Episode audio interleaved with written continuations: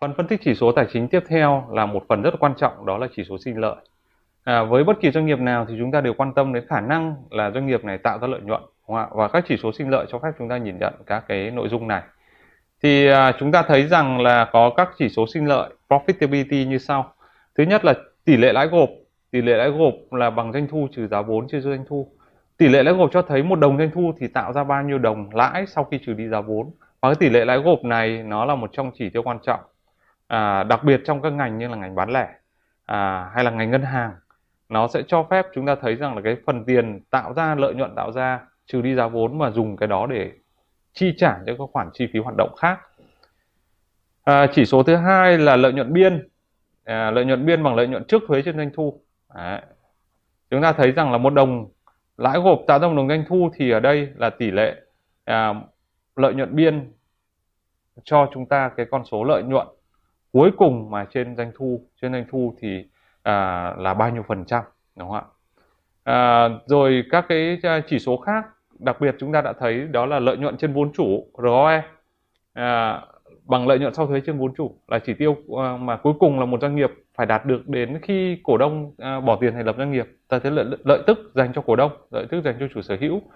À, rồi chỉ số sinh lợi như là lợi nhuận trên tổng tài sản ROA ROA bằng lợi nhuận sau thuế trên tổng tài sản cho thấy năng lực hoạt động của công ty trong việc sử dụng tài sản. Một đồng tài sản thì tạo ra bao nhiêu đồng lợi nhuận.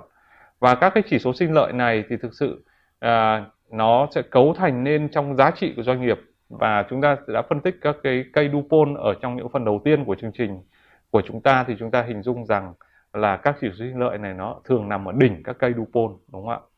À, để tính ra các chỉ số sinh lợi và cuối cùng thì chúng ta phải tính cho giá trị cho cổ đông có nghĩa rằng giá trị trên từng cái cổ phần cổ phiếu mà họ đầu tư.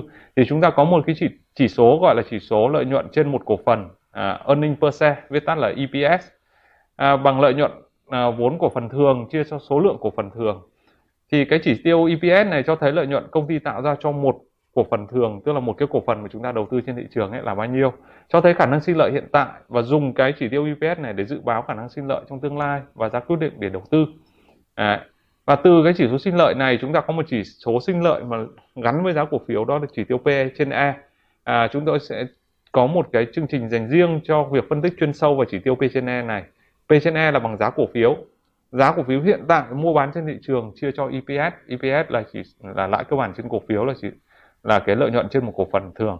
Cho thấy mức độ tin tưởng cổ đông khả năng họ thì chi trả một đồng lợi nhuận. À, mà doanh nghiệp tạo ra thì họ chi trả cho cho à, cái một đồng lợi nhuận đấy là bao nhiêu tiền? Tức là họ bỏ ra bao nhiêu tiền để mua cổ phiếu? Ví dụ như là chỉ số P E là 15 chẳng hạn có nghĩa rằng một đồng lợi nhuận doanh nghiệp bỏ ra thì à, cổ đông sẵn sàng trả à, để mua cổ phiếu là 10 gấp 15 lần.